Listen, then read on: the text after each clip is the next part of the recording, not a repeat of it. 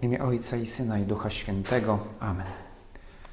Panie mój, Boże mój, wierzę mocno, że jesteś tu obecny, że mnie widzisz, że mnie słyszysz. Uwielbiam Cię z najgłębszą uczcią. Proszę Ciebie o przebaczenie moich grzechów i o łaskę owocnego przeżycia tego czasu modlitwy. Matko moja niepokalana, święty Józefie Ojcze i Panie mój, Aniele stróżu mój, wstawcie się za mną. Znowu opuścił okolice Tyru i przez Sydon przyszedł nad jezioro galilejskie, przemierzając posiadłości Dekapolu. Przyprowadzili mu głuchoniemego i prosili go, żeby położył na niego rękę. On wziął go na bok, osobno od tłumu, włożył palce w jego uszy i śliną dotknął mu języka. To Ewangelię usłyszymy w najbliższą niedzielę. Uzdrowienie głuchoniemego.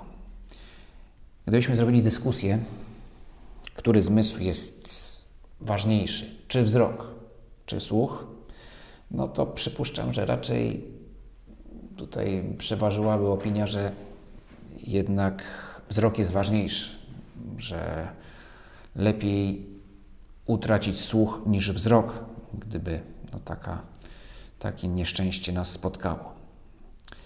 Wzrok pozwala nam chłonąć świat chyba bardziej niż słuch czy dotyk. Chłonąć na dobre i na złe, od razu trzeba powiedzieć, mm, że, że również y, przez wzrok bardziej mm, to, co mm, porusza naszą w sposób nieuporządkowany, naszą zmysłowość, uderza nas może bardziej niż przez inne zmysły, ale z drugiej strony, albo raczej z pierwszej strony, bo to jest ważniejsze, no, przez patrzenie, widok, y, stworzenia wokół nas y, no, pomaga bardziej zobaczyć, zrozumieć, pojąć rzeczywistość taką w jej pełni. Choć oczywiście wszystkie zmysły y, temu służą. Tym niemniej sytuacja osób głuchoniemych to na ogół jest sytuacja, kiedy ktoś jest głuchy od urodzenia. To znaczy, że nie ma możliwości albo ma bardzo utrudnioną naukę mówienia, ponieważ nie słyszy. Otóż sytuacja głuchoniemych od urodzenia, co najmniej jeśli chodzi o na przykład zdolność uczenia się, jest trudniejsza niż osób niewidomych. Bardzo często osoba niewidoma od urodzenia, no tutaj nie jestem ekspertem, ale ale mm, wiele funkcji poznawczych y, i, i też samo, na, na, samo proces uczenia się myślenia może mieć, no jest jakiś wpływ, ale, ale jakby nie jest, nie jest poważną przeszkodą. E, podczas gdy, gdy brak słuchu no, utrudnia, utrudnia naukę języka. To dlatego, że, trudno że, że trudniej jest osobie głuchej nauczyć się języka. I oczywiście są, mówimy nie tylko słowami, ale i gestami, i jest język migowy, ale jednak jest to trudniejsze. Więc brak słuchu jest poważną przeszkodą, ale właśnie poważną. Zaraz dojdziemy do tego, jakby w czym to w sensie duchowym, co by to mogło oznaczać. Oczywiście żaden utrata tego czy innego zmysłu nie oznacza w żaden sposób utraty zdolności do, do kochania. To jest najważniejsze. I kiedy Pan Jezus dokonuje cudów uzdrowienia, to one są, te choroby fizyczne, z których leczy, są tylko pewnym symbolem chorób duchowych. Jak on, on zapowiada, mówi to, co jest najważniejsze, aby uzdrowić. I wszyscy potrzebujemy uzdrowienia naszego wzroku, który jest metaforą zdolności widzenia rzeczywistości, a więc przede wszystkim Stwórcy, tego, co nas otacza, tego, co możemy właśnie widzieć fizycznie, dotykać, chłonąć. Za tydzień ogłoszona zostanie błogosławioną siostra Róża Czacka, która od, od urodzenia miała słaby wzrok, a w wieku lat 22 wzrok straciła zupełnie. E, i jest to osoba, która może w sposób szczególny, no między innymi dlatego będzie ogłoszona błogosławioną, potrafiła dotrzeć, zobaczyć rzeczywistość w jej najpiękniejszych kolorach i kształtach. Mimo, że nie miała, że, że, że utraciła wzrok, bo, bo umiała zobaczyć rzeczywistość, którą albo szczególnie dobrze widzieć tą rzeczywistość, jaką jest mm, sam Bóg, który jest źródłem wszelkiej rzeczywistości. Więc można powiedzieć, że od tej niewidomej siostry możemy uczyć się, uczy nas ona, jak patrzeć, jak patrzeć na świat. Założyła zgromadzenie sióstr Franciszkanek, służebnic krzyża i właśnie sięgając do, czytając jej biografię na stronie mm, tego klasztoru mm, i ośrodka w Laskach, no, mm, piszą one o, o, o swoim zgromadzeniu, że jego charyzmatem jest służba ludziom niewidomym i wynagradzanie za duchową ślepotę świata. W tej historii, którą, którą usłyszymy w najbliższą niedzielę i którą teraz rozważamy, w tej historii z Ewangelii mamy no nie osobę niewidomą, ale głuchoniemą. To z kolei jest ta choroba, czy upośledzenie tego, tego człowieka jest symbolem yy, tych wszystkich, którzy nie umieją słyszeć Boga i drugiego człowieka, nawet jeśli uszy mają pełne dźwięków, bo na przykład mają nieustannie słuchawki w uszach i, i cały czas czegoś słuchają, więc e, psując sobie przy tej, przy tej okazji, e, czy zużywając przedwcześnie słuch, ale to jest osobna sprawa. Mm, więc uszy pełne dźwięków, ale bliźniego nie słyszę i Boga też nie. Może właśnie dlatego, że za dużo mam dźwięków w uszach. E, I, i nieumiejętność mówienia. Mówienia do Boga, czy mówienia do bliźnich. Chociaż buzia mi się nie zamyka. Tylko, że to, co mówię, e, jest puste. Więc to jest właśnie taki duchowy głuchoniemy, słowem każdy z nas co najmniej czasami. Takimi właśnie głuchoniemymi jesteśmy i na pewno wszyscy w mniejszym lub w większym stopniu potrzebujemy Ciebie, Panie Jezu, abyś nas uzdrowił, żebyś otworzył nam uszy i rozwiązał nam języki. W jaki sposób Pan Jezus uzdrawia? Gdy czytamy Ewangelię, no to widzimy, że ma cały arsenał środków y, do uzdrawiania. I to już samo sformułowanie środki do uzdrawiania już czujemy, że to jest, brzmi absurdalnie, no bo oczywiście to nie to jest istota, y, to, te gesty nie są istotą tego, co się dzieje i nie gestami Pan Jezus dokonuje uzdrowienia. Tym niemniej używa różnorodnych gestów, a używa ich różnorodnych gestów, żeby też nam coś poprzez te gesty powiedzieć. One są symbolem. Y, Pan Jezus działa swoją boską mocą. W związku z tym właściwie nie wystarczy, żeby pomyślał, żeby wyraził swoją wolę w sposób niezauważalny i nastąpi cud.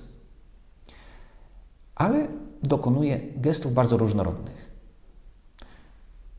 Sługę setnika z Kafarnaum uzdrawia na odległość niewidomego robi błoto, mm, mieszając ziemię ze swoją śliną. Śliną, co też jest bardzo ważnym symbolem i używa tego jako jakiejś mikstury. W tym przypadku można powiedzieć, że jest to leczenie inwazyjne, bo wsadza w uszy swoje palce w uszy tego niewidomego, a tego głuchego i, i, i, dotyka śliną, czyli prawdopodobnie poślinił swoje palce i dotknął języka owego yy, inwalidy. Mm, przy okazji można powiedzieć, że no, pewnie musiał pokonać pewne naturalne obrzydzenie, czy obrzydzenie, może nie obrzydzenie, ale jakiś taki no, wstręt, ale Pan Jezus nie brzydzi się nikogo. To też jest ważne. Nikogo. Nie, nie, nie, nie, w ogóle dla Niego nie jest problemem, żeby dotykać tych, tych, e, tych chorych,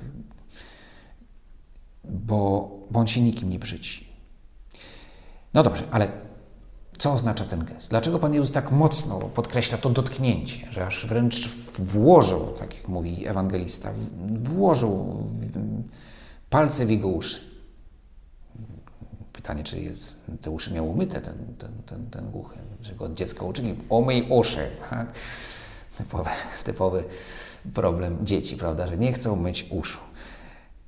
Więc y, Pan Jezus go dotyka. To jest symbol, o którym już mówiliśmy nieraz na tych rozważaniach. To jest symbol, zapowiedź sakramentów, które są dotknięciem Boga. W przypadku Eucharystii to jest dosłownie dotknięcie Boga. Boga, który staje się obecny w chlebie eucharystycznym i w ten sposób nas dotyka zmysłowo, fizycznie. Ale w każdym innym sakramencie też gesty mówią nam o tym, one mają nam uzmysłowić, że Bóg nas dotyka. W sakramencie spowiedzi nie ma tego elementu fizycznego, y, chociaż kiedy były w dawnych czasach, w pierwszych wiekach, forma sprawowania tego sakramentu, jednym z elementów było e, nałożenie rąk przez biskupa na głowę właśnie tego penitenta. W tej chwili tego już nie ma, natomiast e, nie ma tego gestu. Ważne są słowa. Tym niemniej Pan Jezus nas dotyka. Musi nas dotknąć, aby nas otworzyć.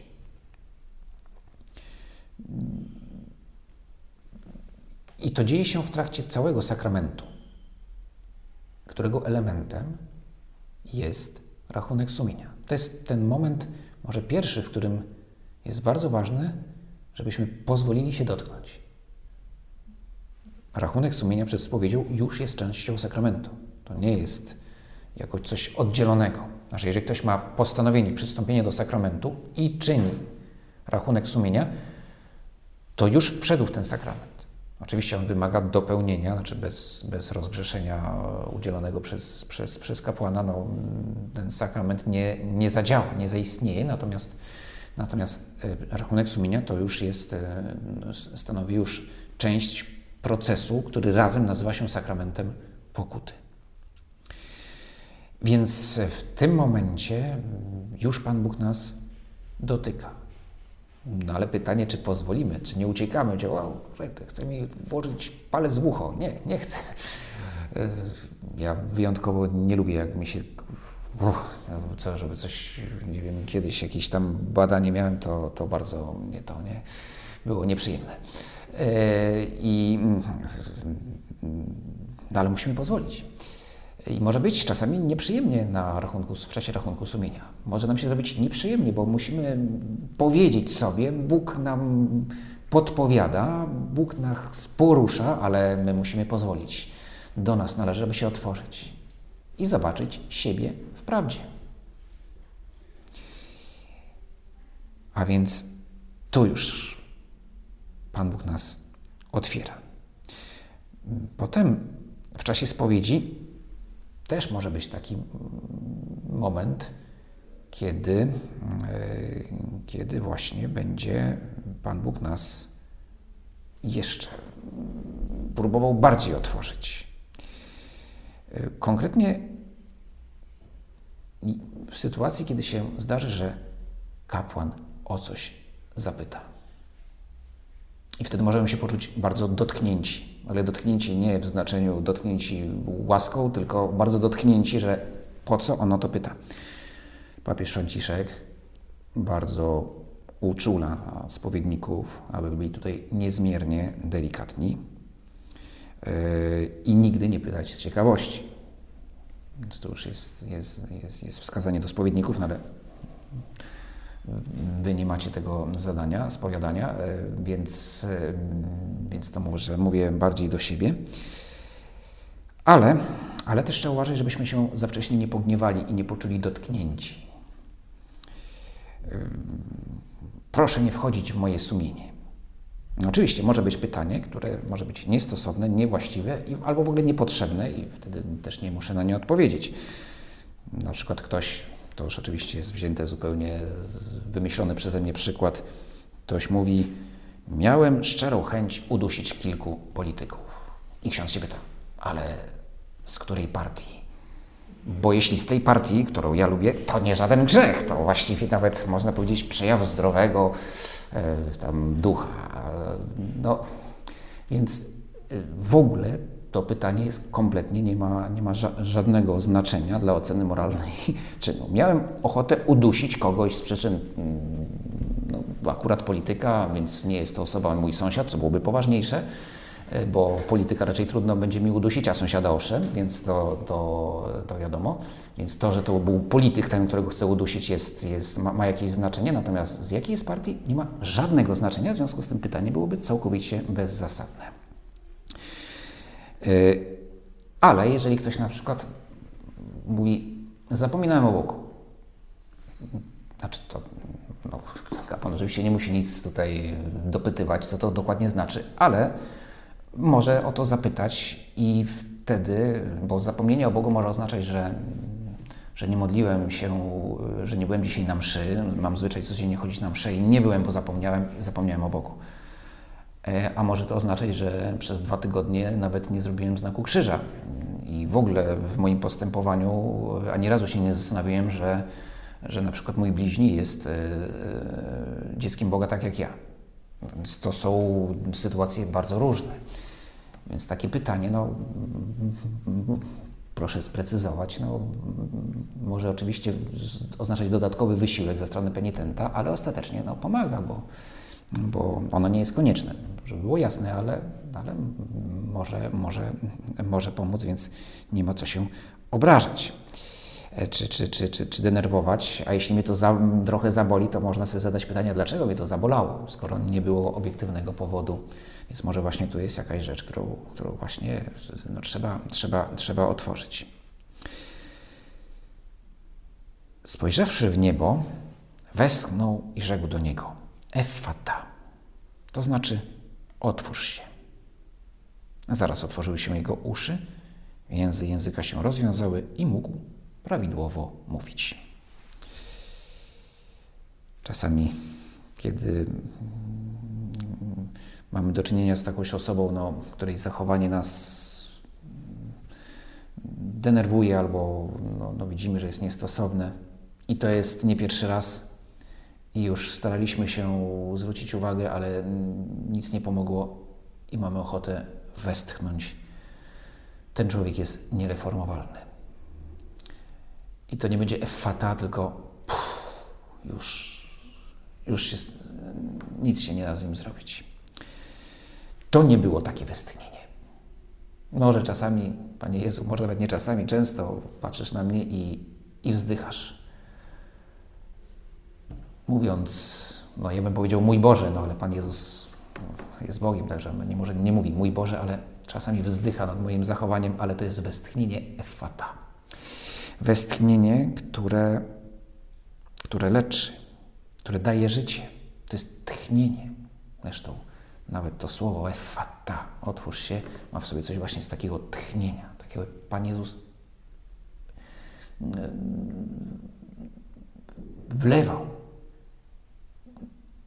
życie, jakby, nie wiem, sztuczne oddychanie, prawda, że ktoś nie może oddychać i, i, i, i wówczas ratownik daje mu życie, wtłaczając powietrze ze swoich płuc do, do jego. To westchnienie Jezusa daje życie.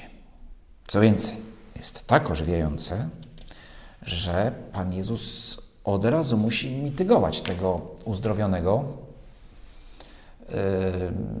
żeby to, to ożywienie nie było za mocne. Przykazał im, żeby nikomu nie mówili, lecz im bardziej im przekazywał, tym gorliwiej to rozgłaszali. I pełni zdumienia mówili, dobrze uczynił wszystko.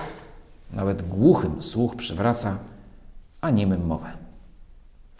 No tutaj może nas trochę zaskoczyć. Dlaczego właściwie Pan Jezus zakazuje im mówić? I co więcej, wiedząc, że ten zakaz nic nie da. Bo gdyby to jeszcze miało, była szansa, że oni nie będą gadać, ale było oczywiste, że będą rozpowiadać. Po prostu no, widział, wie, że ten głuchoniemy jest już nie głuchoniemy, tylko uzdrowiony jest tak szczęśliwy, no, że, że trudno, żeby nie mówił o tym, co się stało. Zresztą wszyscy widzą, że stało się coś nadzwyczajnego.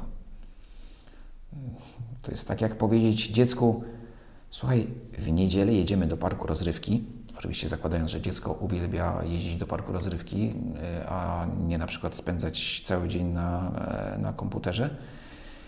No więc to dziecko się cieszy, ale nikomu nie mów. Nie, w szkole masz nikomu nie mówić, że w niedzielę jedziemy do parku rozrywki. No, rozsądny rodzic wie, że to oznacza mniej więcej tyle, że ono nie wpadnie dziecko do klasy i nie zacznie od razu krzyczeć. Niedzielę jadę z rodzicami do, do jakiegoś Disneylandu czy innego miejsca, yy, które bardzo lubię, tylko że może powstrzyma się przez pierwszą godzinę i wreszcie na drugiej przerwie powie jednemu koledze czy jednej koleżance, powiedzmy, że pod koniec dnia już będą wiedzieli wszyscy, ale że to będzie miało jakoś, że to będzie jakoś stopniowe, że to nie będzie takie gwałtowne. To jest bardzo dobre ćwiczenie ascetyczne dla dziecka, prawda, żeby się hamowało, no ale rozsądny rodzic wie, że mało prawdopodobne, żeby utrzymało język na uwięzi, skoro jest tak, skoro tak się cieszy. Więc może Pan Jezus właśnie powiedział to ze świadomością, że, że to tylko lekko, przyham, lekko może na początku przystopuje zapał, zapał tego uzdrowionego i, i innych świadków, ale że na dłuższą metę i tak będą gadali i nie szkodzi. Nie tylko nie szkodzi, bardzo dobrze. Uzdrowionego rozpiera radość i Pan Jezus chce tylko, żeby się na chwilę zastanowił nad tym, co się stało, zanim zacznie rozpowiadać. Bo rzeczywiście mógł się skupić na uzdrowieniu ciała, na tym, słuchajcie, mogę już mówić, już słyszę, patrzcie, co wielkiego się stało, wielki cud, mogę mówić, mogę słyszeć i skupi się na cudzie, a nie na tym, który tego cudu dokonał, na Bogu, który okazał swoją łaskę. Więc może dlatego Pan Jezus chciał, żeby choć na chwilkę go przyhamować, żeby się zastanowił nad tym, co się stało, a dopiero potem dzielił się swoją radością. Dobrze, jeśli chcemy się dzielić naszą radością z innymi. To, to jest naturalne i samo w sobie dobre. Ale ważne jest, żebyśmy właśnie dzielili się może tym, co, co jeżeli jest to radość prawdziwa, więc pochodząca z autentycznego dobra, no to żebyśmy od razu wskazywali na źródło tego dobra dzieląc się naszą radością. Ostatecznie, bezpośrednio lub pośrednio, żebyśmy dzielili się doświadczeniem miłości Boga. Niekoniecznie oznacza to od razu mówienie o tym, że, że stało się coś w moim życiu dobrego i że to był cud, bo na ogół różne łaski, których doświadczamy, no nie mają takiego charakteru nadzwyczajnego, co nazywamy cudem. Ale więc nie muszę, nie muszę o tym mówić bezpośrednio, ale pośrednio jak najbardziej. A czasami, owszem, podzielenie się tym, co najcenniejsze, co mamy, darem wiary i, i, i doświadczeniem żywego Boga, miłości Boga, no to jest bardzo naturalne i dobre. Y, dobre rzeczy, które nam się w życiu przydarzają, niech będą impulsem do apostolstwa. Tylko, żeby, aby tak było, to, no to najpierw dobrze jest jakby wchłonąć, może raczej zrozumieć o to dobro, które, które się zadziało. Przemodlić. Żeby, żeby potem móc, móc się dzielić swoją, swoją radością. Tak sobie myślałem, że teraz już nasze studenci też są w pełni wakacji, no ale już uczniowie mm, i pracujący na ogół, na ogół już wracają do swoich, znaczy no uczniowie to mam nadzieję, że wracają do, do szkoły, a, a, a i też pewnie większości e, kończą się urlopy i, i, i wracają do codziennej pracy, no i wspomnienia z wakacji. Najmniejsze wspomnienia z wakacji. I może być ktoś Byłem w Rio, byłem w Bajo, miałem bilet na Hawajo, jak, śpiewa, e, jak śpiewają elektryczne gitary, ale sobie zdaję sprawę, że już, że już e, studenci już nie znają zespołu elektryczne gitary.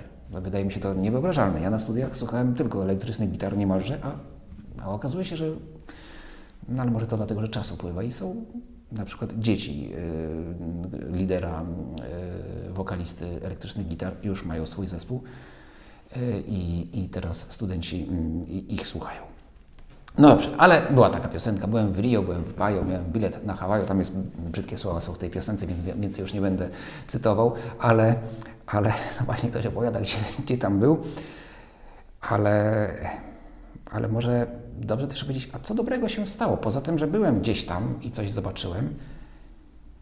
Mm, czy no, fakt, że udało mi się wejść na Mont Blanc albo na Giewont, co w sierpniu jest jeszcze trudniejsze niż wejść na Mont Blanc. I czy samo to jest, było największą radością tych, tego wyjazdu? A może, a może większą przygodą było to, że spotkałem na przykład kogoś, kto mi pomógł, kiedy sobie, nie wiem, skręciłem kostkę, schodząc właśnie z Giewontu i potykając się o, o kolejnych stojących, czekających w kolejce na wejście i ktoś mi od razu mm, pomógł i, i opatrzył i zapytał, czy, czy, czy, czy, czy, czy może mnie zanieść na dół, skoro nie mogę iść. I to jest doświadczenie tak naprawdę dużo ważniejsze i dużo mm, ciekawsze do tego, aby, aby, się, nim, aby się nim podzielić. Więc może też, też się zastanawiałem właśnie z tych z lata, jakie rzeczy były na tych kilku wyjazdach dla mnie najważniejszy. Tak się zastanawiam, że właściwie najciekawsze to były właśnie spotkania z ludźmi i z, z dobrymi ludźmi, z którymi y, no, którzy, którzy, którzy coś mi dali w, w znaczeniu takim, że, że było warto z nimi, z nimi ich poznać, rozmawiać, bo to byli wartościowi ludzie. Albo zrobili coś dobrego, albo właśnie doświadczyłem jakiegoś, jakiegoś dobra od nich. Maryja, kiedy idzie do świątyni z Panem Jezusem, z małym Panem Jezusem, y, spotyka starca Simeona, spotyka prorokinię Annę, którzy mówią jej o tym, kim jest jej syn, syn i kim jest ona. E, słyszy rzeczy wielkie, słyszy rzeczy ważne, które napełniają na pewno radością, choć w tej radości też jest już zapowiedź krzyża. Ale co mówi ewangelista? Maryja zachowywała te sprawy w swoim sercu. E, potrzebowała je najpierw przyjąć, zrozumieć, a zrozumieć można tylko dobro, którego otrzymujemy od Boga, możemy zrozumieć tylko wtedy, kiedy z Panem Bogiem rozmawiamy. Tak więc ona nas tego uczy, abyśmy te sprawy to wszystko, co się dzieje w naszym życiu, dobrego, również tego, co nam się wydaje, że jest złe, abyśmy to, to wszystko mm, jakby starali się pojąć w obecności Boga właśnie w trakcie modlitwy. Dzięki Ci składam, Boże mój, za te dobre postanowienia, uczucie i natchnienia, którymi mnie obdarzyłeś podczas tych rozważań. Proszę Cię o pomoc w ich urzeczywistnieniu. Matko moja niepokalana, święty Józefie, Ojcze i Panie mój, Aniel stróżu mój, stawcie się za mną.